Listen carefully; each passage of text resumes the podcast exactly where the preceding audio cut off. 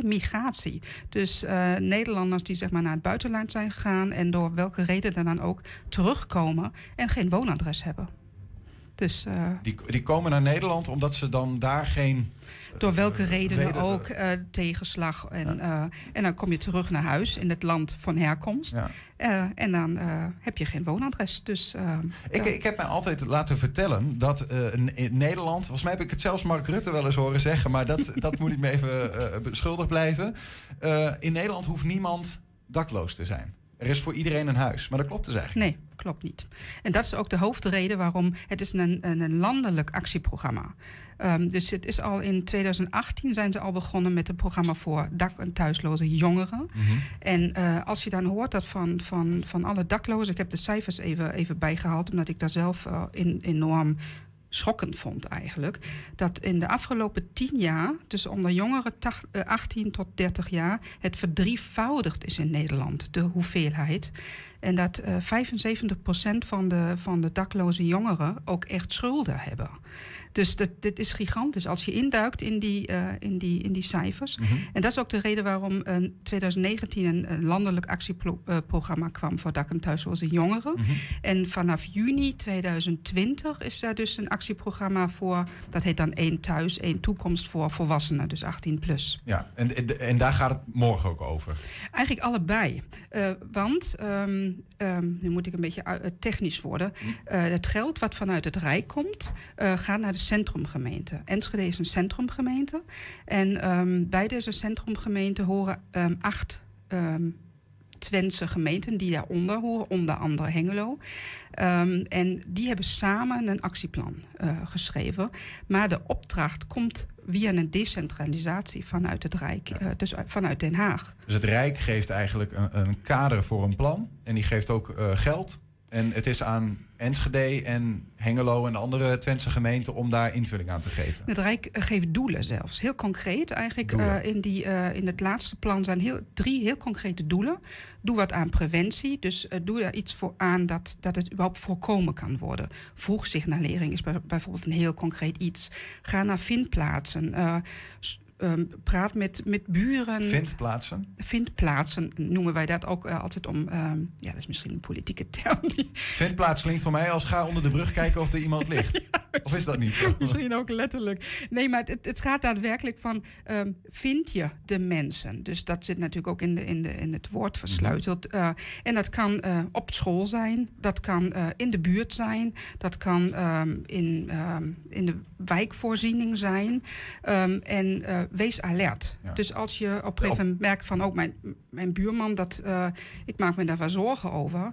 En dat je dit ook misschien kan melden. Ja. En dus die preventie, het voorkomen dat bijvoorbeeld een huisuitzetting moet plaatsvinden, is ontzettend cruciaal. Dat is een van de, van de doelen. Maar dat, dat, ik neem aan dat een gemeente daar eigenlijk al voortdurend mee bezig is. Hè? Die zorg voor die inwoner is natuurlijk een kerntaak. Dan zou ik verwachten dat je de inwoner probeert om enigszins in het oog te hebben.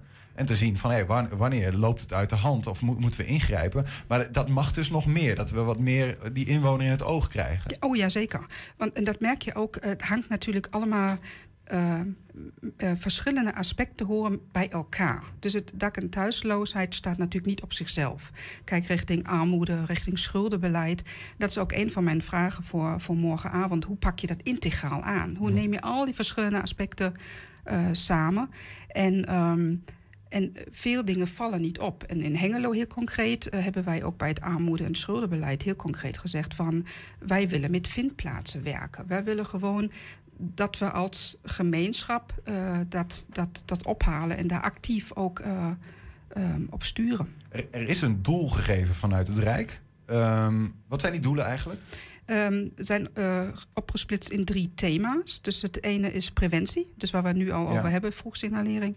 Het andere is uh, vernieuwing in de, in de opvang. Mm -hmm. En dit is ook schrijnend, want je merkt nu dat, uh, stel dat je uh, door welke omstandigheden ook dak- en thuisloos wordt. Uh, bijvoorbeeld ook um, als je uit een GGZ-instelling. Um, um, zeg maar mag... Uh, Reïntegreren. Re, re precies, je bent, jij bent klaar met, ja. een, met een bepaald behandeltraject en je, je stopt daarmee. Of um, het, waar naartoe dan? Um, en, en dan dan moet je eerst maar worden opgevangen. Ja. En uh, wat, wat kunnen we dan aanbieden aan um, tijdelijke woningen, misschien ook aan een, een tussenfase van um, beschermd wonen. Mhm. De ene die heeft misschien 24 uur begeleiding nodig, maar iemand anders die is al best wel zelfstandig en, en heeft die begeleiding niet nodig. Ja, Dus maar dan zie ik nu alweer het zwaard van Damocles wat de hele tijd boven ons hangt, namelijk enorm woningtekort. En ook met name ook in die, in die betaalbare woningen. Ja. Eh, ehm, wel bij ons ligt in Hengelo behoorlijk onder vuur om die reden. En, en dat is hem ook. Ehm, en dat is ook een van, eh, denk ik, van een van de cruciale vragen eh, morgenavond. Je hebt een zogenaamd Finland-model. Eh, dat is hartstikke interessant als je daarop inzoomt. Daar gaat het namelijk om concreet afspraken met woningco- woningcorporaties. Dus als iemand op ehm, ja, dakloos wordt, door welke omstandigheden ook, dat er een plek voor die persoon is. En dan, als je dan natuurlijk goede prestatieafspraken met je eh, wooncorporatie hebt, Ja. bijvoorbeeld bij ons dan eh, wel bij ons, en je kan snel schakelen dat iemand voor twee, drie nachten ehm, ergens onder kan komen, dat is natuurlijk fantastisch. We hebben er twee gehad. We hebben de vroegsignalering gehad, hè, dus de preventie. We hebben dan het soort van het plaatsen van, eh, ja, hoe, hoe, waar, hoe geeft mensen een plek? Dat die is volgens opvang, ja. de opvang. En dan nummer drie? Dat is wonen met begeleiding. Dus het gaat überhaupt om het woningcontingent. Wat bied je aan? En eh, wat een hele interessante is, waarom zijn bijvoorbeeld zoveel jongeren dakloos? Eén reden is de zogenaamde kostendelersnorm. Dus stel je hebt eh, iemand in je gezinssituatie die, die bijstand heeft. En eh, op een gegeven moment is je kind, ehm, dus dan gaat het over 21 plus qua Mhm. leeftijd, dan telt dat mee. En dat kan voor, voor ouders een reden zijn, financiële reden, om het kind uit huis, uit huis, huis Uit huis te zetten. ja, dat is Ja, niet, moet te snel praten. Ja, nee. Ehm, en, en daarom heb je ook veel jongeren. En dan is ook de vraag, waar kunnen ze naartoe? Die woonplek moet je dan eerst maar creëren. En eh, daar een bepaald aanbod hebben. Ja, precies. Ja, ik zie daarin ook alweer meteen een soort van hè, de, de, de strenge bijstandshandhaving en kijken de, met de menselijke maat waar nu de hele tijd over gesproken wordt. Zeker. Als iemand in een, in- een, een zoon thuis heeft van boven de 21 met wat problemen, kan die dan extra tegemoet gekomen worden of wat dan ook. Ehm, ik vraag me toch af, wat je hebt, eh, we hebben het gehad over vroegsignalering, we hebben het gehad over het plaatsen van eh, mensen en we hebben het gehad dan over de begeleiding van, eh, van die mensen. Ehm, eh, eh, wa- waarom zegt het Rijk niet gewoon, joh, gemeentes en Hengelo, doe het zo, op deze manier. En Hengelo mag dus daar zelf eh, een stuk invulling in eh, verzinnen. Ehm, eh, op, misschien is dat ook wel mooi, maar dan vraag ik me ook af, ehm, wat is er aan Hengelo zo uniek, waardoor jullie zeggen, nou, wij moeten het op die manier doen. Anders dan bijvoorbeeld Amsterdam misschien wel. Nou, ik, ik, dat vind ik eigenlijk het mooie aan, aan het landelijke plan. Ze geven wel aan, ehm, dat zijn de drie thema's Mhm. of drie doelen. En daar hangen dan nog onderdoelen aan vast, zijn in totaal zeven. Ehm, maar het is niet eh, in beton gegoten vanuit het Rijk. En dat is het mooie. Je hebt ehm, eh, de centrumgemeente, daar gaat het geld naartoe. Enschede heeft de regierol. Maar eh, ze hebben nu ook, dat is dat wat nu voor ligt, is een regionaal plan. actieplan, maar die moet nog vertaald worden in een eigen concreet uitvoeringsplan. Mhm. En daar, dat is ook een van de vragen van morgen, van hoe, maak, hoe concreet maak je dat per stad? Want de situaties zijn inderdaad verschillend. En eh, ook dat wat je aan aanbod op dit moment hebt, is gigantisch verschillend. Eh, dus wat moet je nog bijspijkeren? Eh, hoeveel behoefte is er überhaupt? Kijk bijvoorbeeld ook ehm, naar de tekorten in de jeugdzorg. Da- daar knelt het. op verschillende manieren in Mhm. verschillende gemeenten. En ieder gemeente weet van, nou, daar knelt het, dus we moeten iets aan doen. En ieder gemeente is daar ook op een, op een andere manier mee bezig. En één concreet voorbeeld waar, waar ik bijvoorbeeld een verschil zie tussen, tussen Enschede en Hengelo is... Onze manier van ehm, armoede en schulden aanpakken in Hengelo is anders. Want bij ons zit een budget alert tussen. Dus Mhm. veel gaat eerst maar via de gemeente. Dan pas gaan ze richting Stadsbank. Ja. En die, die weg in Enschede is anders. Ja. Dus daar moet je ook inderdaad lokaal ehm, plannen kunnen maken. En ja, Ja, tot slot dan, mo- morgenavond politieke markt. Eh, in Enschede noemen ze zoiets een eh, commissievergadering, stedelijke commissie. Eh, dan wordt er ge- geslepen aan dat plan. Uiteindelijk komt er een raadsvergadering. Dan gaan jullie waarschijnlijk zeggen van, eh, nou college, wij zien dit en dit voor ons. En dan gaan zij bijvoorbeeld naar Enschede toe en dan zeggen ze, hey, jullie zijn karttrekker, maar wij willen dit. Is dat ongeveer hoe het gaat? nee, niet helemaal. Sorry. nee, het is morgen. En, uh, wij hebben in Hengelo eigenlijk zo'n drietrapsraket. Mm -hmm. um, twee verschillende soorten politieke markt. En morgen is een informatieve, informatieve beeldvormende. Dus je zit eerst maar in een, in een uh, ja, informatieve sessie bij elkaar. En je kan op een hele ontspannen manier vragen stellen. Er is ook heel veel ruimte voor insprekers. Stel dat organisaties zeggen van... Oh, we schuiven heel graag mee aan, want onze expertise zit precies op dit vak, we willen graag meepraten, dan kan dat. Dus uh, dat is eigenlijk de eerste stap. En meestal is het zo dat, um, ik denk dat het nu ook zo wordt dat um, uh, naar aanleiding daarvan ook het uitvoeringsplan op een gegeven moment wordt ingevuld. En dat er dan nog een keer een politieke markt komt op een later tijdstip. Mhm. En dat we dan op nog een later tijdstip dat pas in de raad uh, echt vaststellen. Want dan gaat het over ook um, financiën. Moet daar vanuit de raad wat bij? Want nu is het natuurlijk rijks zijn rijksmiddelen. Ja. Nou, dank dan, uh, Suzanne, dat je ons in deze vroege fase van dit hele uh, conceptontwikkeling uh, ons kon bijpraten over dit, dit nieuwe plan wat er aan zit te komen om Zeker. dak- en thuislozen um, te voorkomen. En als ze er zijn, beter op te vangen in de maatschappij. Zeker. Dankjewel, Suzanne van der Beukel. Ja, deze zomer ontstaan er op verschillende plekken in Enschedeze cafés en restaurants die je normaal niet ziet. Dat is het plan. Zometeen meer daarover. Maar eerst, pretparkfanaten en achtbaanfans kwamen zaterdag weer volop aan hun trekken. Avonturenpark Hellendoorn was namelijk sinds lange tijd weer een dagje open. Ja, het pretpark deed mee aan een zogenoemde uh, pilot hè, van testopenstellingen. Op proef gaan bijvoorbeeld culturele instellingen zoals uh, poppodia, dierentuinen en pretparken de komende tijd even open. Bezoekers die naar binnen willen, moesten vooraf wel eerst een coronatest ondergaan. Ja, en die moet dan uiteraard negatief zijn. En een van die bezoekers was uh, Stan Niemeyer, stagiair en verslaggever bij ons eigen 120 Hengelo. Stan, goedemiddag jongen. Goedemiddag. Lucky bastard. Ja, ja, heerlijk. Ja? ja, en het was wel, uh, wel apart. Want uh, ja, ik ben natuurlijk lang ook bij geen evenement geweest. Mm -hmm. En om dan ineens weer tussen de mensen in een pretpark te staan, dat is wel even een, een dingetje. Neem ons even mee, want jij, jij, jij, ging daar zaterdag naartoe. Ik neem aan ook om verslag te doen, om, om, om video ja, te maken. Ja. Die gaan we zo meteen ook zien. Ja. Maar misschien voordat we die uh, gaan bekijken, eventjes uh, uh, zaterdag. hoe laat stond jij op? Nou, ik was om één uur pas welkom. Oké. Okay. Maar het park ging om tien uur al open. Mm -hmm. Dus uh, nee, ik stond uh, aardig laat wel op. Ja. En ja. heb je toen, uh, op dat moment, moest je nog een, een, een test doen? Of dat niet? Was, Had je dat al gedaan? Dat was de dag ervoor al. Dus die, ik, ik heb vrijdagmiddag heb ik een test gedaan. In, in Enschede hier. En ja, die moest... Waar? Waar in Enschede? bij de airport. Dus Twente, vliegveld Twente. Oké. Okay. En ja, die moest natuurlijk negatief zijn.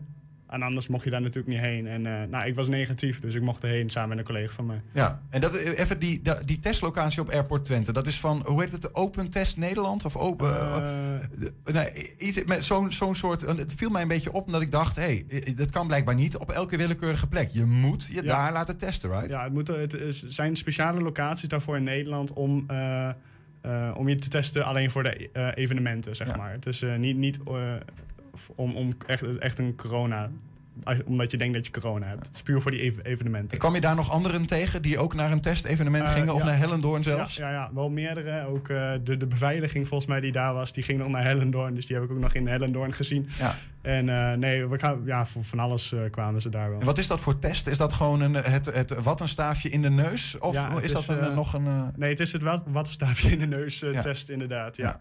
Oké, okay, dan ben je daar geweest. Uh, dan krijg je op hetzelfde moment, of wanneer krijg je dan die uitslag? Uh, nou, dat was uh, voor mij een kwartiertje later. Kreeg ik een mailtje met, nou, met je uitslag. En anders word je gebeld als je positief bent, volgens mij. Ja. En nee, ik was negatief, dus ik kreeg binnen een kwartiertje kreeg ik al een mailtje van, nou, je bent negatief. Dus, en met dat mailtje ga jij zaterdag richting Hellendoorn? Ja, in dat mailtje stond een code. En die code kon je in de, volgens mij de... De, ik weet niet, er was een speciale app voor. Als je die code in die app vulde, kreeg je een QR-code. En die moest je laten zien bij de kassa van Hellendoorn. Ja. Normaal als je bij een, uh, bij een avonturenpark, bij een uh, attractiepark komt... en dan komen mensen relatief vroeg, want ze willen de hele dag meepakken... dan sta je voor die enorme rijen. Hè? We kennen dat mogelijk wel. Ja. Ja. Dat is in dit geval waarschijnlijk niet uh, aan de hand. nee, er was wel een rij, heb ik gehoord. maar ik was later, zoals je al zei. En, nee, toen lag jij nog in bed? Toen ja. ik wil net zeggen, er, er, was ergens een rij. We hebben hem niet gezien, maar...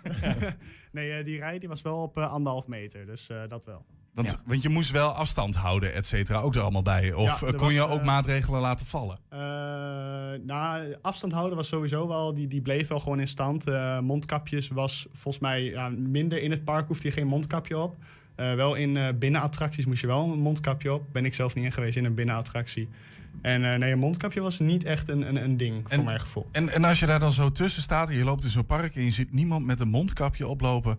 Heb je, heb je dan niet zo'n gevoel van, hé, hey, dit voelt voor mij een beetje raar? ik heb dat nu met films bijvoorbeeld, als ik grote groepen zie, dat, dat je echt zoiets hebt van, oh, dat is een beetje vreemd dit. Ja, dat is echt wel heel raar ook, omdat uh, ja, je, er lopen allemaal mensen langs je heen en er wordt niet heel erg, ja, er wordt natuurlijk wel aan de anderhalf meter gedacht, mhm. maar wel uh, een stuk minder dan dat je, dat je bijvoorbeeld in een, in een in, in, in de centrum ziet van, uh, van Enschede bijvoorbeeld. Uh, niemand loopt met een mondkapje. Het is wel even, even, vreemd, inderdaad. Ja, en en ja, hoe zit dat in, bijvoorbeeld in een, in een... Dus je hebt van die achtbanen bijvoorbeeld. En dan zit je gewoon uh, naast iemand. Ja. Was het nu ook zo? Of bijvoorbeeld het karretje, was het per, zat er steeds een, een dus plek tussen of zo? Er zat inderdaad een plek tussen. Dus het was zeg maar twee en dan twee niet. Dan weer twee, dan weer twee niet.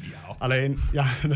en, Um, ja, het was, het was zonder mondkapje. Maar volgens mij mocht je alleen naast iemand zitten die ook daadwerkelijk kende. Dus het was niet oh dat je naast een vreemde zat of zo, dat niet. Wat, wat zijn dat voor mensen die op zo'n zo'n dag naar uh, Hellendoorn gaan? Ik ben wel benieuwd. Zijn dat echte fanaten die echt... Uh, ja, dat zijn ja, toch niet? Het zijn wel echt uh, de, de achtbaanfanaten die ik heb gesproken. waren allemaal wel echt fan van achtbanen. En ja, wel af, een paar families die waren er nog wel. Maar ook, eh, die, die houden het nog een beetje voor gezien. Die vinden dat testen en zo vinden ze toch wel lastig om uh, toch nog even te doen, zeg maar. Oh ja? Ja, Die, uh, die houden liever even, uh, die wachten liever even af tot het testen of wat makkelijker is of weg is dan, dan dat ze allemaal een test gaan Maar dat was dan, jij sprak dan mensen die familie hadden die niet meegingen of zo? Of, dan... Nee, ja, ze wa er waren wel veel families, ja? maar er waren echt wel veel meer echt, echt wel pretpark-fanaten, zeg maar. Die Gewoon eenlingen?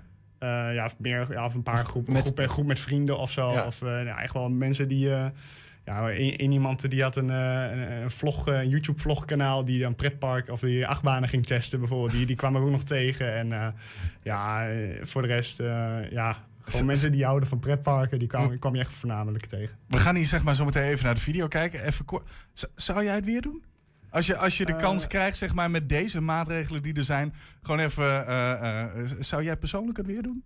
nou, ik vond de test vond ik zelf niet heel, heel vervelend of zo. Dus ja, ik zou het, ik zou het nog wel een keer opnieuw doen. Ja, echt Wel, ja, ja. Het park was niet eens vol, hè? Nee, klopt. Er waren 1500 man. Ja, omdat mensen waarschijnlijk te veel moeite hebben met helemaal naar Airport Twente voor die test en dan terug naar Hellendoorn. Ja, er zijn natuurlijk wel meerdere plekken. Dus niet alleen Airport Twente, maar ook nog wel andere plekken. Maar inderdaad, dat, dat testen, dat houdt toch wel veel mensen tegen om toch nog even naar het pretpark te gaan. Ja, die mensen die er wel waren, die kunnen we uh, nu gaan zien. Want uh, je hebt een video gemaakt uh, samen met Hieke, de, de andere, jouw jou, jouw studiegenoot en medestagiair bij Hengelo. En laten we daar gewoon even naar gaan kijken. Zaterdag in Hellendoorn.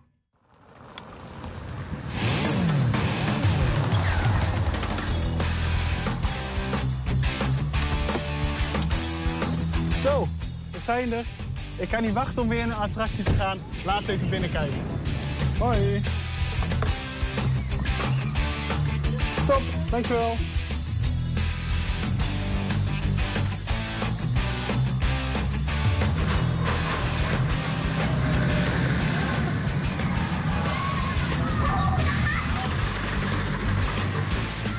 Ja, we zijn er blij mee uh, dat we de kans krijgen om ons steentje bij te kunnen dragen aan heropening van onze branche. Maar de, de manier mag anders. Zonder test heeft onze voorkeur. Uh, en uiteraard liever niet één dag, maar meerdere dagen.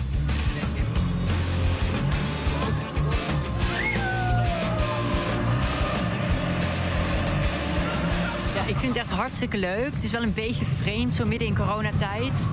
Maar het is wel echt hartstikke leuk.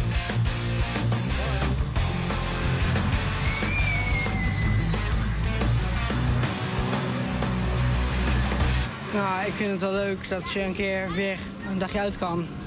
En gewoon iets leuks kan doen in plaats van deze thuis, zitten. De, dag loopt heel erg goed. Uh, het proces aan de focus is voor ons totaal nieuw. En voorheen deden we altijd één scan, alleen het entreekaartje. Nu scannen we natuurlijk ook nog een, een negatief test die we moeten scannen. Dus alles wat je extra aan de voorkant doet, zorgt voor vertraging als men binnenkomt.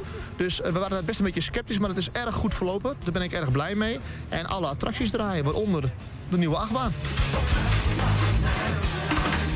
Ja, nou, we zijn niet uitverkocht. Maar dat hadden we wel verwacht. We hebben natuurlijk een capaciteit van 2000 man vandaag. Maar bij ons park ja, wel 7.500, 8.000 aan kan op piekdagen. Het publiek is vandaag ook echt anders. Je ziet wat meer de echte pretparkfanaten, de achtbaanfans... die natuurlijk heel graag in, in Balagos willen. Ehm, maar onze doelgroep, de families met kinderen, ja, die wachten nog even af. En dat stukje uitstel, dat is killing. Dat moeten we niet hebben. Ik moest samen met mijn moeder en uh, iemand die ze kent, moesten we laten testen. Alleen we waren allemaal, uh, allemaal uh, negatief, dus dat is wel mooi. Maar die test deed wel een beetje pijn. Dus om dat dan elke keer weer te gaan doen, toch wel veel. Uh, ja, ik, ik denk het zou op deze manier natuurlijk wel kunnen. Maar ik hoop wel dat zo snel mogelijk, ja, als iedereen natuurlijk gevaccineerd is, dat we dan weer gewoon normaal naar een pretpark kunnen zonder snel testen en zo. We hadden natuurlijk met z'n allen ook nooit verwacht dat wij uh, zo lang in coronatijd zouden zitten. Dus ik ga hier geen uitspraak over doen. Maar wel dat we gewoon in die meivakantie los willen. Uh, en zonder zo'n test vooraf, gewoon met anderhalf meter, net zoals vorig jaar. Dat kunnen we prima aan. Ik moet wel zeggen, het is nu natuurlijk dag 1. Wij zagen het vorig jaar ook. Het voorjaar was eigenlijk heel goed. Iedereen hield zich keurig aan, uh, aan alle maatregelen. Maar zodra het seizoen vorderde, werd die bereidheid wel wat lager. Um, nou, ik probeer me wel te houden, maar ja, het is vooral, je bent weer ergens of zo. Je bent weer, het is gewoon heel lang geleden dat je weer in het pretpark bent geweest. Dus dat is ook gewoon heel leuk en dan vergeet je eigenlijk die corona helemaal. En wat vinden jullie nou het leukste hier om te doen? De achtbaan over de kop. Ja. Ja? En wat nog meer dan? Suikerspin eten. ja. Gewoon helemaal, helemaal, helemaal een reget vereten aan suikerspinnen. En dan, en dan ook nog in de achtbaan over de kop. Goed ja, verwoord ook. Wat was jouw hoogtepunt van de dag, Stan? Naar huis gaan. Uh, toch, toch wel één attractie die ik nog heb kunnen pakken. De, de Turantula, of hoe heet die volgens mij? Ja, weet je, wat is dat? Is dat een achtbaan? Ja, nee, het is geen achtbaan. Het is een, een rat die, uh, die over de kop gaat uiteindelijk. Oh. Heel apart. Ja, het moet ook, hè? Een beetje embedded journalism. Gewoon ja, uh, meedoen met de zaak. ja, precies. Dus Stan niet mee. Dankjewel. Tot de volgende keer. Dank je. Ja, kappers open, maar hogescholen dicht. Docenten Marije en Fransje vonden daarin de oplossing. Les vanuit de kapperstoel. Nou, zometeen gaan we er even langs.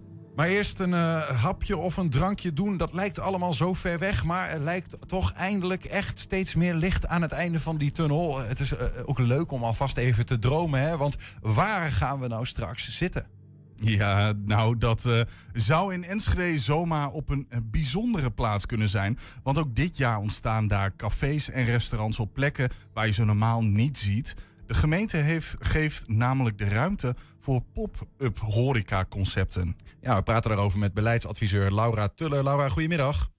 Goedemiddag. Pop-up horeca, leg eens uit. Wat is dat? Ja, dat is eigenlijk uh, ontstaan vorig jaar al. Uh, er waren een aantal initiatiefnemers die, wilden, uh, ja, die konden niet met een terras uit de voeten of kleine terras of hadden helemaal geen, geen ontwikkelingen. En die wilden graag een horeca-initiatief beginnen en toen hebben we gezegd, nou dat willen we heel graag faciliteren. Om de ondernemers tegemoet te komen, maar ook om wat meer locaties nog te kunnen aanbieden, wat met spreiding. Um, en we hadden al een beetje voorzien dat, uh, dat we nog niet klaar zouden zijn met alles uh, rondom corona. Dus we hadden gezegd, nou misschien moeten we ook eens overwegen om ook voor dit jaar dat weer mogelijk te maken. Mm -hmm. um, en dat betekent dat ondernemers inderdaad in de periode, nou ja, vanaf nu kunnen ze het aanvragen en dan tot en met september op een plek in Enschede uh, een horeca onderneming kunnen beginnen of een horeca-uitspanning. Dus het is in de eerste instantie om die ondernemer tegemoet te komen. Hè, dat je wat meer ruimte geeft voor de horeca, zodat er ook meer gasten kunnen komen. En toch op een goede ja. afstand. Uh, maar ja, die, die, die gast zelf is er uiteindelijk ook wel bij gebaat. Want bijvoorbeeld afgelopen jaar herinner ik me op het Wilmingplein in Enschede. Uh, ja. uh, Stanislaus stond daar met hun. Schikkertuin was het geloof ik. Um, ja. dus dat, dus ontstaan ook wel in één keer interessante concepten. Zeker. Nee, dat, dat is absoluut uh, een reden om ook uh, ernaar te kijken. Zeker omdat evenementen nu nog steeds niet uh, plaatsvinden. Um, ja, dat blijft ook allemaal onzeker. Ja.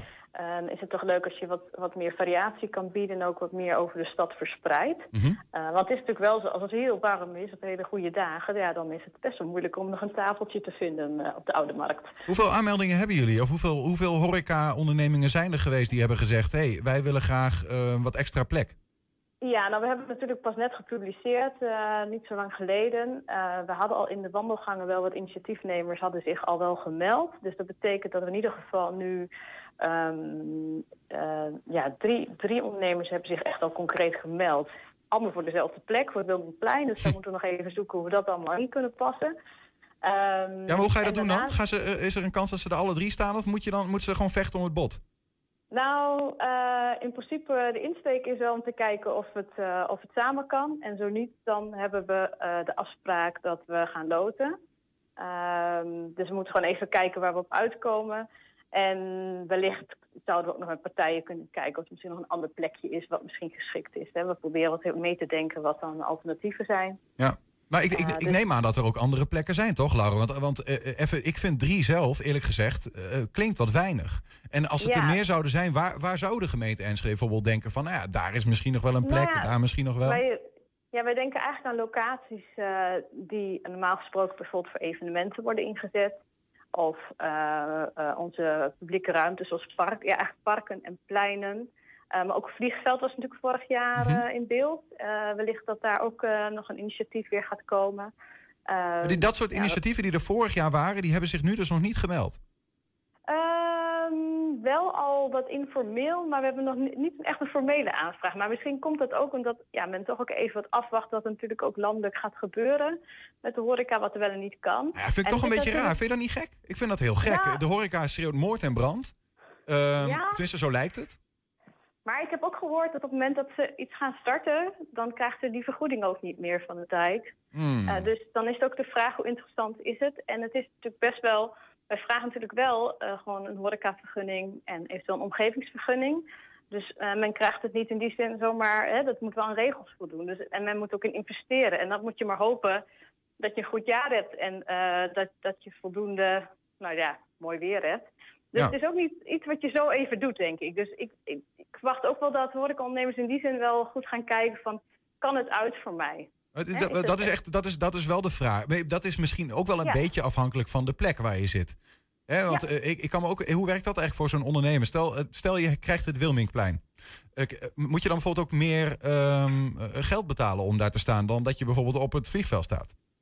Eh, nee, in principe is het zo dat. eh, ehm, kijk, bij het vliegveld is natuurlijk eh, sowieso een eigendom eh, van een ander dan de gemeente. Dus dat zijn afspraken tussen eh, degene die dat exploiteert en de partij die daar zich wil vestigen. Ehm, het Wilmingplein is wel. En dan, dan gelden eigenlijk dezelfde uitgangspunten als andere horeca die, als ze bijvoorbeeld een terras willen voeren, daar kosten aan hebben. Dus het is niet zo dat, dat daar een specifiek prijskaartje aan hangt. De, Maar het heeft maar- gewoon te maken met het eigendom en welke regels daar van toepassing zijn. Gemeente, gemeentebreed, ja, die zijn ook van toepassing dan op dat moment op dat initiatief.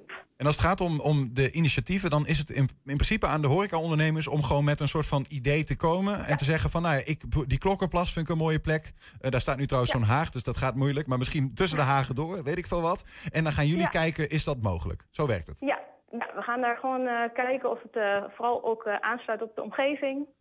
Dus ik, eh, als het nabij de bewo- woningen is, dan gaan we kijken naar wat de openingstijden zijn.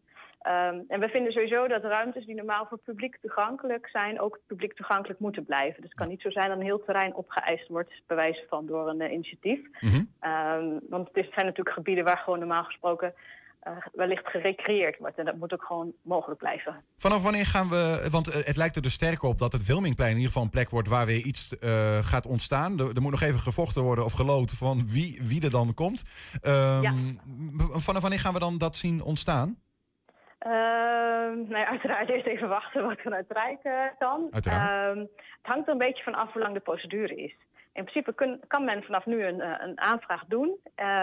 En dan verwacht ik op zijn vroegst na een week of vier, vijf, denk ik, tot acht weken, denk ik dat het wel duurt om het allemaal eh, voor elkaar te krijgen. Ja, ja, zo, Ja. eh, een maand of Dus twee.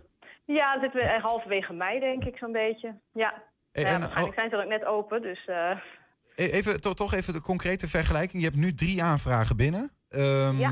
Er zitten misschien nog wat op de wip van ja, wel of niet. Hoeveel, waren het er, hoeveel aanvragen waren er vorig jaar ter vergelijking? Nou, er waren in eerste instantie vijf, waarvan er eigenlijk twee al op een gegeven moment afvielen. Eén, omdat ehm, ja, het best wel lang duurde voordat we natuurlijk ook alles een beetje rond hadden. En, en ehm, die andere die was ehm, ook niet heel passend. En die andere drie die zijn eigenlijk wel gehonoreerd. Ja. Dus er is nog wel wat ruimte. We, we, gaan, we, gaan, we gaan het meemaken wie er allemaal nog zich gaat aanmelden en wat er gaat ja, ontstaan wij in de zijn ook stad. heel benieuwd. Ja, Ja. Laura Tuller, dankjewel voor de uitleg. Ja graag gedaan. Het bestuur van de Turkse moskee in Enschede die zag zijn plannen voor een, nieuw gebedshuis opnieuw sneuvelen en stapt nu naar de Raad van State om recht te halen. Straks praten we met de voorzitter van het moskeebestuur. Maar eerst kapperszaken open, maar hogescholen nog steeds niet. Hogeschool Saxion organiseerde een ludieke actie om studenten weer samen te brengen. Les in de kapperstoel. Ja, tussen het knippen door kunnen studenten en docenten elkaar na lange tijd weer eens echt spreken. Docenten Marije en Fransje hopen dat hun actie de verknipte student snel overwaait van Deventer naar Enschede.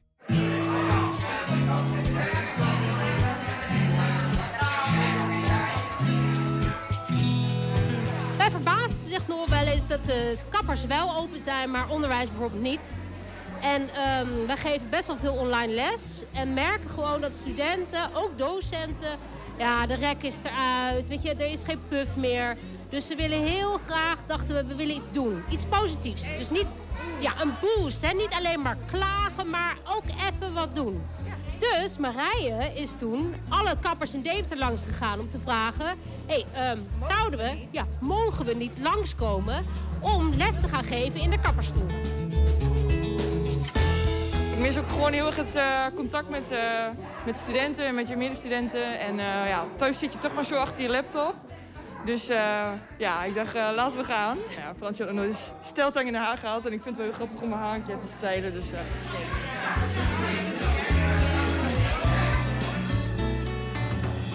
uh... Uh, je bent vandaag de tweede bij mij in de okay. Ja. En hoe was dat? Heb je, uh, want was dat een van jouw eigen studenten die jij nee. hebt, uh... nee, nee, nee. Dat, die studenten die kende ik niet. Het is wel een student van Saxion. Oké. Okay. Um, dus dat was leuk. Dus ja. ik heb weer een nieuwe iemand ontmoet. Ja. En dat was hartstikke gezellig. Leuke student, leuke meid. Het gaat vooral om elkaar weer even te zien. Je bent geen studentennummer, maar je bent echt een persoon. Je ziet elkaar. Uh, maar ook voor de docenten, want mensen vergeten dat. Maar wij zien elkaar ook niet.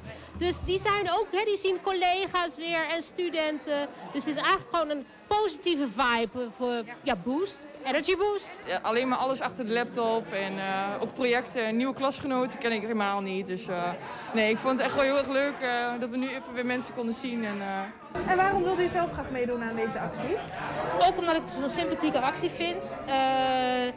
Het speelt ook een beetje, voor mij persoonlijk speelt mee dat ik me soms ook wel wat heb geërgerd aan de coronamaatregelen. Omdat ze soms zo onlogisch voelen hè? en zo tegenstrijdig. Dat een heleboel dingen weer wel mogen, bijvoorbeeld de kapper weer wel. Uh, en, en, school bijvoorbeeld nog niet. Uh, dat vind ik soms heel lastig. Dus ik vond dit een mooie, uh, creatieve, maar ook positieve manier om dat aan elkaar te stellen. Ja, dat is toch wel... Niet zeuren, maar het omdenken. Ja. En ja, dus dat vond ik heel leuk. Wij zaten te denken, we hebben natuurlijk Enschede is echt wel de hoofdstad voor Saxion, zeg maar. Dus als er een kapper in Enschede zegt, joh, lijkt me hartstikke leuk. Wij doen ook onze deuren open. Dan moeten ze, ja, dan komen we en dan gaan we een dag in Enschede doen. In de hoop dat ook studenten en docenten uit Enschede elkaar kunnen ontmoeten. Ja.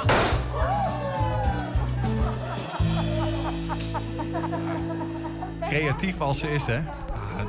Dat is uh, onze, onze, eigen huistekenares, Imming. Leuk om Volgende week, nee, aankomende vrijdag is ze weer hier om uh, te tekenen. Dan zullen we even vragen hoe ze het zelf vond ook. Ja, zeker. Iets heel anders. De Enschedese gemeenteraad schoot in december het bestemmingsplan voor de bouw van een nieuwe moskee aan de Kuipersdijk af. Een zoveelste teleurstelling voor het hoofdzakelijk Turkse bevolkingsdeel van de stad dat al negen jaar, misschien wel langer zelfs, pogingen waagde om er ergens een uh, nieuw gebedshuis te kunnen bouwen bestuur van de moskee die stapte onlangs zelfs naar de Raad van State om, uh, om nu uh, recht te halen. Aangeschoven is bestuursvoorzitter Ahmed Kemaloglu. Van harte welkom. Uh, dat, ik ben een van de bestuursleden, klopt ja. Een van de bestuursleden, dus niet de bestuursvoorzitter. Nee, nee, nee. Dan nee, nee. hebben we dat maar even Ja, gezegd. dat we even duidelijk Ja. maken. Nou, van harte welkom. Fijn dat u er wel. bent. Je er bent. Ehm, de Raad van State is aan zet. Da- dan betekent het dat je naar de bestuursrechter gaat. Want je zegt, ik voel me onrecht aangedaan door de gemeente. Exact. De maat is vol. Ja. Dat was, eh, ja, eh, klopt. Nadat eh, de gemeenteraad het heeft afgeschoten, hebben wij gezegd, nou, er was maar nog één weg. En dat is naar het ja, Raad van Bestuur en Raad van State. En hopen dat het weer omgedraaid wordt. Ja. Dat besluit van, van de gemeenteraad in december. eh, Waarom is dat zo pijnlijk? Nou, de, zeg maar de, voor, de, de werk die we daarvoor hebben gedaan, verricht eigenlijk al, al zoveel jaar zijn we al bezig geweest. En de, eh, het eerste keer dat het werd afge, eh, hoe dat, eh, door de Raad van State werd het afgekeurd, was het om de verkeersproblemen rondom het geb- gebied. Waar, daarvoor werd het bij de Raad van State afgekeurd. Ja, want even, even ter verduidelijking. De gemeenteraad heeft eerder het plan voor de moskee goedgekeurd. Exact. Toen wel, waren het daarna de bewoners die naar de Raad van State zijn gestapt... omdat ze er toch niet mee eens waren, toch? Eh, niet, dat waren niet de bewoners, maar dat was de, het, het praxis. Zeg maar het, het praxis en... eh, De, de bouwmarkt. Ja, de bouwmarkt. Ja. Die hebben de, bij de, dus de, daar werd bezwaren daarvoor aangetekend. En daarvoor voor gingen we naar de Raad van State. Mhm. Werd er dus een, een bezwaar aangetekend. En daar werd het. eh, wordt dat, eh, daar is het afgekeurd vanwege de verkeersdrukte die, de- die er eventueel zou ontstaan. Daarvoor is het afgeschoten. Dus daarvoor is het weer teruggekomen. Er moest dus een, een, een nieuwe verkeersonderzoek gedaan worden. En door de gemeente, want dat was niet goed gedaan. En eh, nou, omdat dat weer opnieuw gedaan moest worden, moest dus ook nu weer alle, die procedure opnieuw gedaan worden bij de gemeente. En er moest door de raadsleden opnieuw weer gestemd worden. En op het moment dat dat bij de gemeente kwam, dan, ja, dat ging niet meer over de verkeersdrukte of wat dan ook, waarom het afgeschoten is. Er kwamen ineens hele andere zaken erbij, waarvoor dus ja, mensen zeiden van nou, dit is niet goed en dat is niet goed. Zoals? Wat, wat dan bijvoorbeeld? Wat is nou ja, goed. eh, de, de, zeg maar de, bijvoorbeeld de, de, de bibop. De geldstromen waar het vandaan zouden komen, daar hadden ze ineens weer twijfels over. Nou, ik kan je garanderen dat wij alles opengegooid hebben en de, de, alles was eh, overzichtelijk. Even, even, want we moeten dat even, even iets meer het beestje bij de naam noemen. Want niet iedereen zal dat Bibop eh, kennen. Dat Ja. gaat over geldstromen vanuit Exact. het Turkse ministerie voor... eh, Nee, maar het gaat om de, gel- de geldstroom van hoe komt het geld binnen. Hoe, hoe komt de moskee aan zijn geld? Exact. Ja. Hoe, hoe hebben ze de, wij, het, nou, wij zijn daar heel, we hebben nu ongeveer bijna anderhalf miljoen bij elkaar gespaard. En dat is best een fors bedrag. En het geld is allemaal door de leden eh, opgebracht of eh, ingediend. En dat kunnen we ook op papier laten zien. Er is geen sprake van inmenging van Nee. eh, Turkse ministeries of wat Waar dan ook. wonen wij? In Nederland. Oh, gelukkig. Er is toch een. Nou, als je in Nederland woont, woont hoor je ook aan je Nederlandse wetgeving en eh regelgeving. Maar het klopt toch dat er sommige Turkse imams worden betaald vanuit Turkije? Ja, maar dat is, dat is een ander. De, de imams worden betaald vanuit Turkije Mhm. via de ISN. Maar dat is niet datgene wat wij geld inzamelen voor ons gebouw hier in Enschede. Nee, maar Dat daar zit wel de angst, denk ik, dan voor sommige raadsleden, toch? Dat, daar gaat het over die geldstromen voor de imams. En die imams zouden hun mogelijke eh, lange arm van Erdogan zijn. Nou ja, dat is hun denkwijze. En Mhm. ik denk, en ik weet wel zeker, en ik kan je ook garanderen, als je nu kijkt in, in eh, laat staan in, eh, in Enschede, door eh, in heel Nederland, denk ik dat, ik weet wel zeker dat alle moskeeën of culturele gebouwen, waar het ook mag zijn, Mhm. iedereen hoort zich te houden aan de Nederlandse wetgeving, regels en wetgeving. En dat doen wij ook. Dat doen we niks anders. En we hebben ook niks te verbergen. Ik zeg ook altijd, we zijn heel open. Iedereen is welkom. Je kunt kijken. We, we hebben ook genoeg Nederlanders die bij ons hebben over de vloer komen. Die het moskee bezoeken. Het culturele gebouw bezoeken. Maar wat, ik- wat mij eigenlijk ook heel erg zeer doet... is men heeft voortdurend over het moskee, het bouwen van de moskee.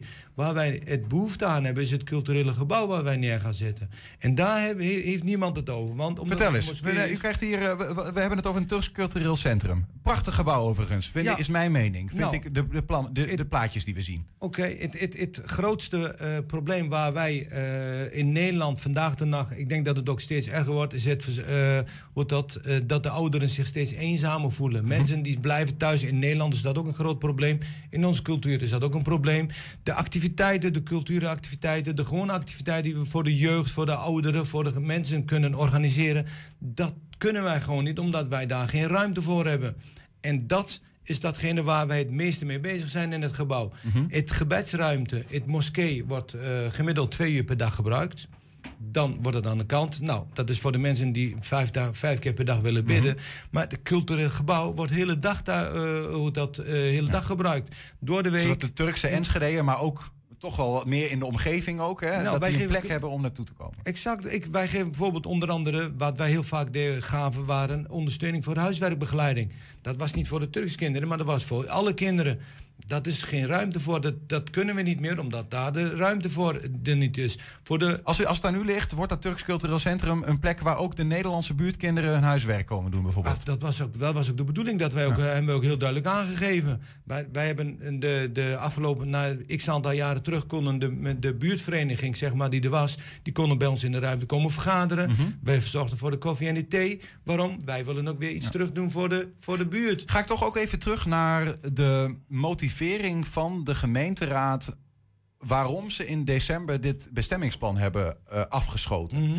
Eh, want vanavond, dat is ook de actuele aanleiding, vanavond wordt daarover gesproken. Van Ik wat is nou het. precies de motivering? En daar liggen eigenlijk twee redenen in. in een, er is een document gemaakt door de Griffie van de gemeenteraad. Die heeft gezegd, u heeft het plan afgeschoten. En volgens mij komt dat om deze twee redenen. Kent u dat document wat er ligt? Waar Ik, vanavond ik, over heb niet wordt? ik heb wel even een klein beetje een bericht gekregen, maar ik weet niet, de de inhoud weet ik nog niet exact. Want in dat document staat eh, de verkeersafwikkeling, waar we het eerder over hadden. Wat op zich opmerkelijk is, omdat natuurlijk dat eerder het hangijzer was. En daarna is daaraan gewerkt. En zou door Goudappel Koffing, het, het, het ingenieursbureau, zou zijn gezegd: nu is het goed. Ja. En toch was het volgens de raad een reden om, nou ja, om daar vragen over te stellen. Maar het tweede ding waarom ik dit zeg, is ehm, dat er wat zorgen zijn geweest over het hele zogeheten participatietraject. Zijn bewoners van de, uit de buurt van het ehm, nieuw te bouwen cultureel centrum, Turks Cultureel Centrum, eh, genoegen meegenomen in die plannen? U zegt eigenlijk, wij doen een handreiking aan die bewoners. wij zijn een ple- plek voor iedereen. Hebben we ook gedaan. Hebben Genoeg ook gedaan? Ik, voor, wij zijn in, eh, in verschillende wijken, of tenminste, we, er waren een buurtvergadering geweest waar we werden uitgenodigd om uit te leggen wat wij gaan doen. Eh, het, het euvel was van het oproep tot gebed, want er waren de, de, de meeste commoties kwamen daar naar boven heen, want daar zouden de mensen heel veel last van hebben, het oproep tot gebed. Er is zelfs een oplossing voor gevonden. We zouden een, een eh, geluidsinstallatie eh, konden we installeren waarbij we eigenlijk eh, de, de dichtstbijzijnde woning weinig tot geen last van zou hebben. We hebben overal hebben we rekening mee gehouden. We hebben overal medewerking aan verleend. We hebben overal eh, met de buurt hebben we erover gesproken. Uiteindelijk zijn er zoveel gesprekken geweest. Ook in de wijkcentrum zijn we geweest. We hebben daar ook uitleg over gegeven. We hebben overal een handreiking aan gegeven. Dus het is niet dat wij hebben gezegd van nee, daar zijn we tegen. Daar, nee, integendeel. Maar als ik u zo hoor, ehm, verkeersafwikkeling, geen probleem. Is onderzocht. Nou, zal ik de bewonersparticipatie, wacht even, bewonersparticipatie, geen probleem. Is, is, is, is volop voor jullie, door jullie kant aan gewerkt. Absoluut. Inmenging vanuit eh, eventuele eh, eh, Turkse overheden, geen enkel probleem bij ons. Nee. Eh, Wat, dan, dan kan ik me voorstellen dat u hier zit en denkt van ja, dat zo'n plan wordt afgeschoten. Dan staan wij zo van, en nu, wat nu dan? Ja, dan staan we, ja, we zijn aan het kijken van... Eigenlijk had ik op het moment dat het bij de gemeenteraad kwam... had ik eh, eh, eigenlijk het hoop van, nou, het gaat goed komen. Want de verkeersstroom die zal wel goed gedaan worden. Nieuwe onderzoeken. Dus dan gaat dat wat vlotter en dan zijn we er zo doorheen. Op het moment dat dat wordt afgeschoten... ja, dan, dan sta je met de rug tegen de muur en denk van... hé, hey, wat overkomt ons nu? Dit was eigenlijk niet de verwachting. De verwachting was van dat het goed zou komen... En niet de bijzaken die wat ineens naar voren kwam, dat, dat was niet eens aan de orde. Dat was ook niet de bedoeling. Maar ja, goed, het is toch eh, anders afgelo of, eh, ja, afgelopen dan we hadden verwacht. Hoe voelt dat? Het voelt heel slecht. Dit is weer een. een eh, we hebben er tien jaar aan zitten werken om eigenlijk iets neer te zetten. eh, wat eh, voor iedereen zou zijn. En op een gegeven moment, als dat wordt af. Nou, laat staan ik alleen, maar ook de hele gemeenschap. Die heeft er ook helemaal geen vertrouwen meer in. Laat ik zo zeggen. Die, hebben, die zeggen van ja, maar dan is dit weer, dan wordt dit weer afgeschoten. Ja, wij, het hoop is bijna eh, ten einde eigenlijk. Wij, eh, we hebben heel veel leden die maandelijks een bijdrage leveren. We krijgen zelfs van de leden van ja, maar als het dat toch niet doorgaat, kunnen we dat niet beter stoppen. Want we hebben de leden beloofd, het geld wat verzameld is, als dat niet doorgaat, krijgt iedereen netjes zijn geld terug. Want alles staat op papier. En dat moet ook gebeuren. En wij hebben nog steeds hoop dat het goed gaat komen. Dus ik hoop dat het eh, bij de Raad van State dat het nu wel goed ge- dat het omgedraaid wordt. En dat wij eh, in het gelijk krijgen. En dat we kunnen zeggen van nou, we gaan er tegenaan. Voelt u dat er een plek is voor u en uw gemeenschap in Enschede? Ja, dat, het is maar welk, met, in, met welk opzicht. Wees, nou ja, ik woon al sinds 79 in Nederland. En eh, ja, volgens mij is er plek voor iedereen. Voor, me- voor mijn gevoel moet er ook plek zijn voor iedereen. Zo voelt dat wel. Vooral in het dagelijks leven voelt dat wel zo. Ja, ik, ik, ben met de, met de, ik werk met de jeugd zelf in mijn eh, dagelijkse beroep. En eh, ja, ik zie dat niet anders. Er zijn natuurlijk wel enkele eh, drempels waar we elke keer overheen moeten. Maar ja, dat, dat is een stukje van je leven. Dat, daar kun je, loop je tegenaan. Het maatschappij. Het maatschappij verandert. De jeugd verandert. De denkwijze verandert. Het kijkt naar de wereld. Maar blijkbaar is het Turks Cultureel Centrum nog een heet hangijzer voor mensen, toch? Ja, er zijn toch wat uh, men. Nou, er zijn altijd wel weerstand te zullen zijn. Zou dat niet zijn? Overal is er een weerstand voor. Mhm. Wat er ook komt, hoe het op komt. Er zijn wel altijd voor- en tegenstanders. Dus ja, ik kijk daar niet zo vreemd meer van op. Dus het is voor mij heel normaal. Wat is uw verwachting eigenlijk van eh, uw gang naar de Raad van State? Want u hoopt natuurlijk recht te halen. Ja, ik hoop dat, ik, dat wij ons. Als u dat zo zegt, die drie redenen die we net hebben genoemd, kunnen eigenlijk de prullenbak in van ja, dat is geen probleem. Dus de Raad van State ze moeten waarschijnlijk met u meegaan. Ik hoop het wel. Ik, het. ja, ik, ja, ik blijf nog steeds eh, eh, hopen eigenlijk. Je, je moet nooit opgeven. Als je ergens een hoop op vestigt. En eh, nou ja, ik hoop dat het, eh, dat het omgedraaid wordt. En dat wij eh, ja, toch weer verder kunnen.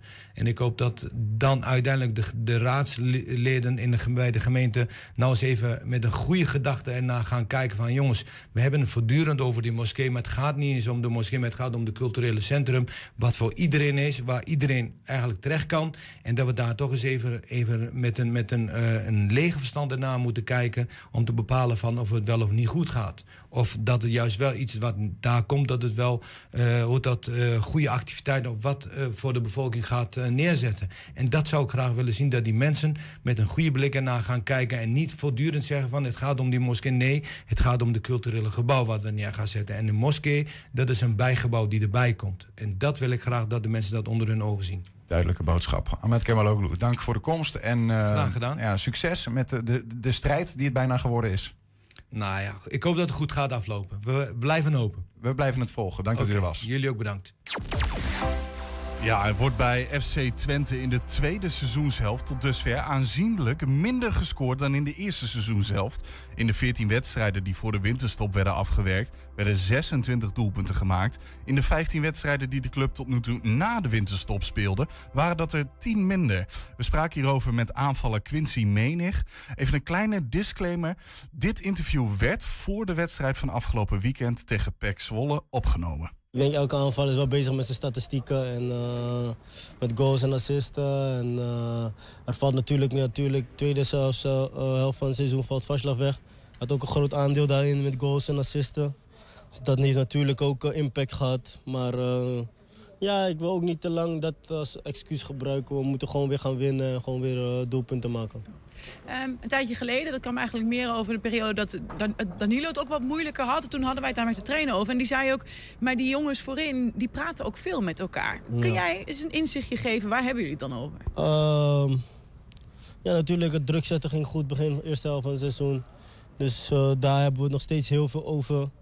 Eh, we helpen Luciano, die is er niet zo lang, eh, dat hij, hoe wij onze speelwijze is, hoe wij druk zetten, hoe wij het hem makkelijker kunnen maken. Eh, ja, Danilo natuurlijk, eh, zeiden we, het komt goed en eh, die goals gaan zelf, zelf weer komen en zo. Ehm, dan praat je daarover met elkaar. Wat proberen jullie daar dan ook aan te doen? Want je kunt wel zeggen van ja, het moet weer gaan gebeuren. Maar Ja. om daar te komen, hoe, hoe proberen jullie daar zelf te komen? Ja, we zijn elke dag eigenlijk bezig met hoe kan je beter worden, beelden kijken. ehm, ehm, eh, samen zitten met, het, met de assistentcoaches en eh, met de hoofdcoach. Met, met iedereen gewoon steeds bezig. Hey, dit had je misschien beter kunnen doen op dat moment en dat deed je juist goed. Dus ga zo door, dat soort dingetjes. Ben je dan ook bij jezelf soms aan het kijken van hé, hey, waar moet, zou ik nog aan kunnen werken? Of heb, Ja, heb jij dat elke- heel erg? Ook Of- elke dag, ook elke dag. En wat zijn dan punten waarvan jij echt voor jezelf denkt, nou daar moet ik, wil ik aan werken of daar kan ik aan werken? Ja, er zijn genoeg punten. Ehm, ik eh, vind, eh, ik wil natuurlijk ook meer assist geven. Maar daar heb je niet altijd zelf in de hand. Je kan soms een goede paas geven en wordt niet afgemaakt. Dus ja, ik ben er niet heel veel mee bezig. Maar je probeert toch steeds weer hoe mensen ook in stelling te brengen. Je wilt zelf natuurlijk ook meer scoren. Je wilt, ehm, mijn linkerbeen mag beter. eh, ik wil nog een kopgoaltje maken dit seizoen. Dus ik heb, ik heb zat doelen en zat dingen die ik nog beter kan doen. Ondertussen gaan we toch langzaam richting het einde van het seizoen. Ja. Dus langzaam wordt ook gekeken naar de invulling van de selectie eh, voor volgend seizoen. Ja. Nu gingen er een tijdje terug al wel wat geluiden dat Twente wel met jou verder wil. Ze hebben in ieder geval een optie die ze konden lichten. Maar dat ze misschien ook wel de verbindenis wilden openbreken en andere verbindenis wilden Ja. doen. Kun je daar iets over zeggen, hoe het daarmee staat? Eh, de optie is nu gelicht, dat moest voor 1 april. Dus ik ben er minimaal nog een jaar. En inderdaad eh, zitten we te kijken of we het langer kunnen doen. Maar er is nog niks concreets eh, op papier gezet, op tafel gekomen. Dus ehm, verder weet ik niet. Als het komt, dan eh, ga ik er zeker over nadenken. Twente heeft veel voor me betekend. Ik voel me goed. En de coach blijft, veel spelers blijven. Ik hoop nog meer spelers die kunnen blijven, die dan hopen te blijven. De TD blijft, dus eh, al met al eh, is het voor mij geen straf als ik moet blijven. Oké, geen straf. Dat klinkt niet super enthousiast. Maar, maar goed, eh, mochten ze met een eh, aanbieding komen... Dan ga ik er je daar sowieso over nadenken. Ja, ja, ja, zeker, zeker weten. Dat dus was eh, de buitenspeler van FC Twente, Quincy Menig. Dan tot slot, de huisartsen hebben de eerste lading vaccins in huis. Vorige week donderdag kwamen ze binnen. Eh, vrijdag, dus de dag daarna, begonnen de eerste huisartsen met inenten van eh, met name 60-plussers. Het viel samen met uh, gedoe rond AstraZeneca, een van de vaccins. En een beslissing van de Gezondheidsraad om voorlopig maar weer even te stoppen met het gebruik van dat vaccin voor de 60-minners. Onduidelijkheid en onzekerheid alom voor veel mensen. Of en in welke mate dat ook in Twente speelt, dat horen van uh, Marieke Nijhoff, huisarts en vertegenwoordiger bij huisartsenkoepel Toon. Marieke, welkom. Hallo, hi. Hoi, je bent ook begonnen met uh, vaccineren van je patiënten? Klopt, wij zijn uh, vrijdag uh, 9 april begonnen. Vrijdag 9 april, dat is drie dagen geleden. Hoeveel, Ja. hoeveel, prikken heb je tot nu toe gezet? Uh, nou ja, we zijn ongeveer net over de 100 gegaan met de AstraZeneca-vaccins. Ja. 100. En dat zijn dus 60-plussers en nog een specifieke groep ook erbij, hè? Ja, die is eigenlijk weggevallen uh, naar, uh, nadat de Gezondheidsraad heeft aangegeven uh, het niet meer onder de 60 minners te gaan geven. Mhm. en dat waren onder andere de mensen met een BMI boven de 40 en mensen met het syndroom van Down die dan nog thuis wonen. en dat is ook weggevallen naar, naar het advies van de Gezondheidsraad op de donderdag. Dus op, op dit moment zijn het. Welke groep mensen is er nu precies die door jullie worden gevaccineerd?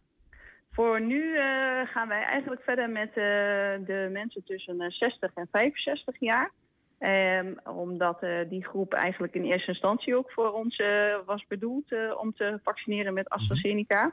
En omdat wij nu naar aanleiding van het advies van de Gezondheidsraad eigenlijk wat ja, vaccins overhouden. Uh, kijken we eigenlijk ook of we mensen uh, van 66 en 67 ook eventueel mee kunnen uh, nemen in, het, in ons vaccinatieprogramma. Ja. En die, die vaccins die je overhoudt, zijn dat alleen de vaccins die je anders zou gebruiken voor die 60 minners met specifieke gezondheidsproblemen? Of, ja. of zijn dat ook vaccins die nu overblijven omdat ook 60-plussers, die groep die je nu aan het vaccineren bent, zeggen na al het gedoe, ik weet het even niet met dat AstraZeneca-vaccin? Inderdaad, uh, beide gevallen eigenlijk. Je merkt dat, uh, dat uh, nou ja, het aandeel van de 60 minners, nou dat is op zich nog niet zo, zo heel erg groot. Mm -hmm. Maar wat we hebben gemerkt, omdat wij ook als praktijk waren wij vrij snel nadat de Gezondheidsraad het advies heeft gegeven, dat toch ook de 60-plussers ja, toch wel in twijfel zijn geraakt. Um, dus de opkomst was daardoor ook wel wat lager. Want even, even voor mijn beeld, hoeveel, hoe groot zou die groep zijn die je zou gaan vaccineren?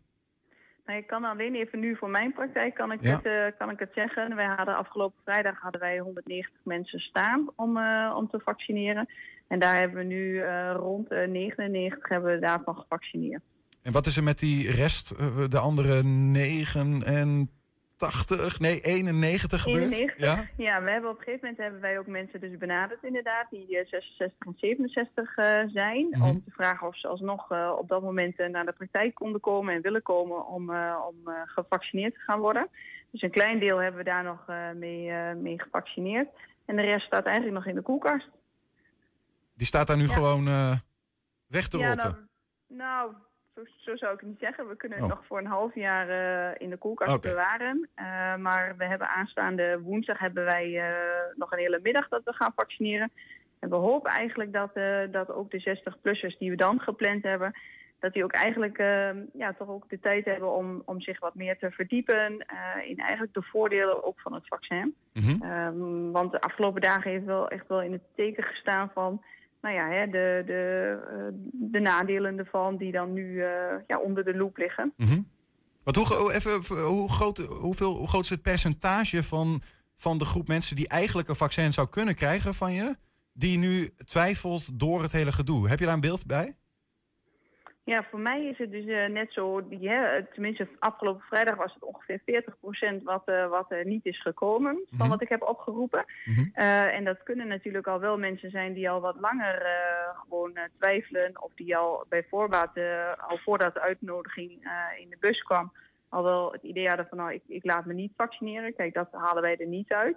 Ehm, maar daar zitten dus ook inderdaad mensen bij die de donderdag ervoor hebben eh, meegekregen eh, wat het advies is van de Gezondheidsraad. En uiteindelijk ja, vrijdag dan niet zijn gekomen. 40 procent, dat is behoorlijk wat hè? Ja, ja het, het is, eh, ik had hem niet verwacht. maar goed, op het moment dat wij met de uitnodigingen bezig zijn gegaan, speelde het nog niet rondom de, nou ja, de mensen die dus een trombus hebben gekregen. Ehm, en er was ook nog niet bekend wat de gezondheidsraad daar eigenlijk over, eh, over zou zeggen. Eh, dus eigenlijk hadden we gehoopt op een wat hogere opkomst inderdaad. Want de- ik, ik begreep ook dat er eh, wat huisartsen in de landen eh, ook, ook boos zijn op de gezondheidsraad. Omdat ze zeggen van ja, zo'n bericht, je moet gewoon beseffen wat dat doet met de bereidwilligheid. En, en of dat dan niet nog meer schade geeft voor de maatschappij dan dit advies wat je geeft. Hoe sta jij daarin? Nou, dat, daar daar ben ik het eigenlijk wel mee eens. Eh, eh, en ik denk ook dat ehm, dit eigenlijk wel heel veel twijfel heeft gezaaid. En dat we eigenlijk als huisartsen staan we klaar om eh, te vaccineren, om onze schouders eronder te zetten, om mee te helpen om, eh, om deze groep die toch wel hè, best kwetsbaar is, die 60 eh, plus, om die ook eh, zo snel mogelijk te vaccineren. En dan word je nu eigenlijk wel ehm, ja, afgeremd in, in, het, eh, in ons enthousiasme om eh, daarin te helpen. Hoe ga je ze over de streep trekken? Nou, uiteindelijk ligt de beslissing natuurlijk bij de patiënt zelf. Eh, maar ik denk dat het belangrijk is dat de informatie rondom waarom je je moet laten vaccineren, wat de voordelen daarvan zijn, hè, wat het moment is op het moment dat je in het ziekenhuis komt, wat er dan eh, nou ja, ook voor de 60-plusser wat het in kan houden, hè, wat voor, voor nadelige effecten ook de COVID-infectie zelf heeft. Dat moeten we denk ik wat beter in perspectief eh, van elkaar zetten. Want even, ik, ik begrijp, ehm, wat ik uit de media begrijp, wat de gezondheidsraad zegt, voor de 60-plusser is het risico wat corona-infectie met zich meebrengt nog altijd groter dan het risico van een AstraZeneca-vaccin. En uit die afweging zou je kunnen zeggen, is dat vaccin beter? Onderstreep je dat? Ja, dat onderstreep ik ook. Alleen hebben we hebben dus die mensen die dus eh, bij mij allemaal vrijdag op, eh, op, hè, waren uitgenodigd, die hebben eigenlijk weinig tijd gehad om naar het advies van de gezondheidsraad dat ook verder eh, denk over na te denken en om te sparren met, eh, met andere mensen erover. Om bijvoorbeeld ook ons als huisartsen te bellen van goh, hè, wat kun je me daarin adviseren? En eh, ik denk dat we deze dagen moeten gebruiken om, om mensen daar toch wat over eh, te informeren. En, en dat men ook beseft dat eh, nou inderdaad het nadeel eh, van, eh, van een COVID-infectie vaak groter is dan van het vaccin. Maar begrijp je ook dat er mensen zijn die zeggen, ehm, als er dan met dat AstraZeneca-vaccin zoveel gedoe is, geef mij dan maar liever een ander? Ehm, aan de ene kant, ik, ik snap wel dat, dat, eh, dat de afgelopen eh, weken dat dat, eh, dat dat doet met eh, de mensen. Omdat eh, er eigenlijk best wel veel ruimte is voor, voor twijfel, voor onzekerheden. En dan gaan mensen toch ook, eh, ja, en dan voelt het misschien niet zo, zo goed om het te doen. Maar, ehm, en, en daar komt dan ook weer het stukje van dat we de mensen moeten informeren van... Hè, ehm, wat als je het niet doet, en wat dan eventueel de nadelige eh, gevolgen kunnen zijn. En Vertel. Dat, ja, nou ja, hè, kijk, op het moment dat je, dat je de COVID-infectie krijgt en je komt in het ziekenhuis en je ziet dan toch wel de, gemiddeld dat het op de IC dat het een, de 63-jarige is, dat die best wel hoge gezondheidsrisico's daardoor, eh, daardoor loopt. Hè.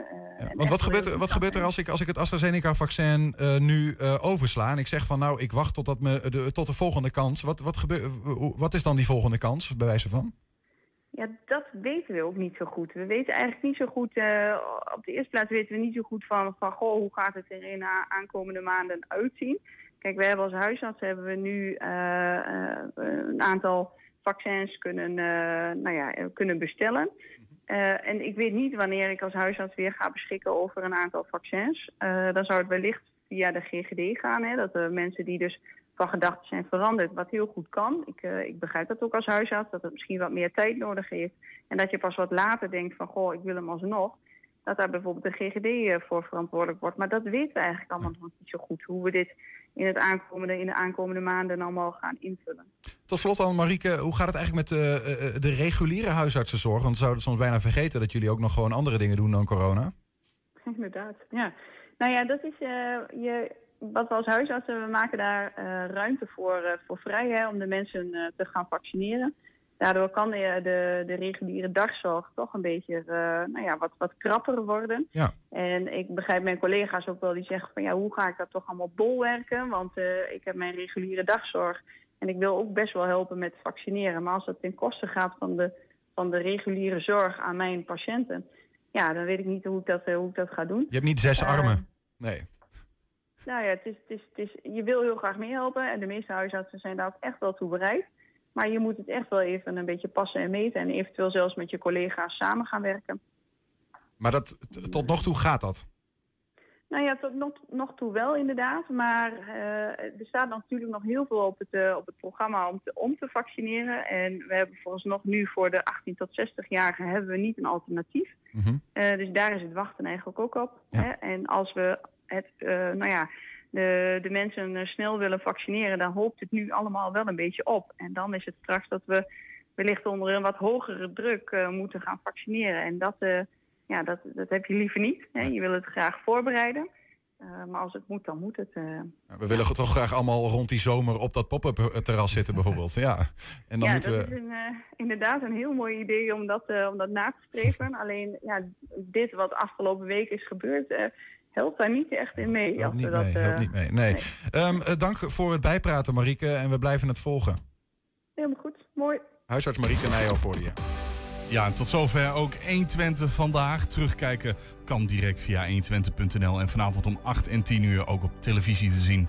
Zometeen hier, Henk Ketting. Henk Ketting? Henk Ketting. Je meent het niet? Ja. Maar, eh, ik, even gokken wat hij gaat doen. Ehm, pff, eh, de middagshow van Twente? Ehm, nee, Ehm, lunchbox. nee, Bijna ook vrijdag niet. ook niet. En Twente werkt? Nee, eh eh, 1 120 van... Nee, dat doen wij. De kettingreactie. De kettingreactie. Tot morgen. 120. Weet wat er speelt in Twente. Nu, het ANP-nieuws. Goedemiddag, ik ben Elin Stil.